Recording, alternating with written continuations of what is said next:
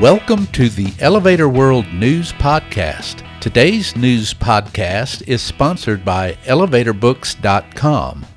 From educational programs and books to unique gift ideas and more, the only website you need is ElevatorBooks.com. This site offers books and materials on maintenance, safety, history, legal issues, technology, and more. Start browsing today at elevatorbooks.com. This is your daily industry news update for November 22nd, 2019. In today's news, slow elevator and escalator repairs are bringing complaints from riders of Miami's transit systems. A 55 story mixed use tower has been approved for Ramat Gan, Israel, and a landmark theater in downtown Salt Lake City will likely be raised to make way for a residential skyscraper.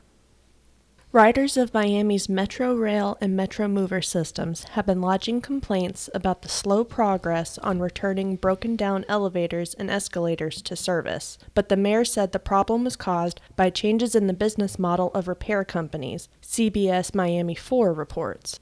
Hundreds of thousands of people use the systems every week, but many say that when vertical transportation equipment goes down, it tends to stay down for long periods. Miami Dade County Mayor Carlos A. Giménez said the county has the work to repair the units, but repair companies have narrowed down who can do the work.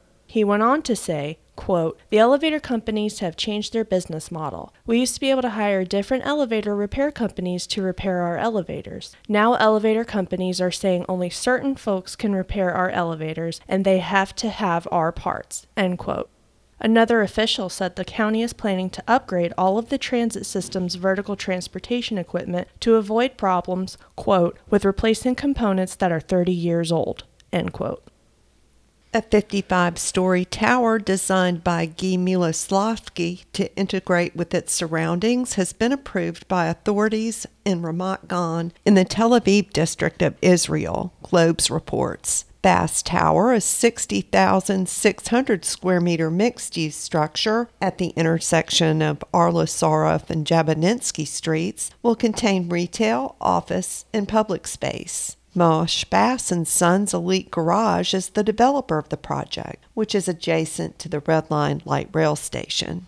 Taking the place of a gas station, the plan involves building a roof over Hamayan Street, which will be lowered to ease access to future underground parking spots. The architect said the structure will be covered by glass that looks like expensive, honed stone. Despite efforts to save it, the 101 year old Utah Theater in downtown Salt Lake City will likely be torn down to make way for a 375 foot tall skyscraper developed by Hines Interest LP and local firm the LaSalle Group, various news outlets, including the Salt Lake Tribune, report.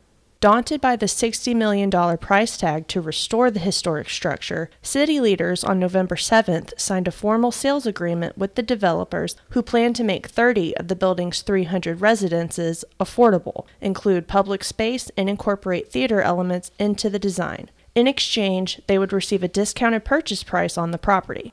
Earlier in 2019, the property was valued at a little more than $4 million. Ground level retail and parking are also on the drawing board for the project at 144 South Main Street.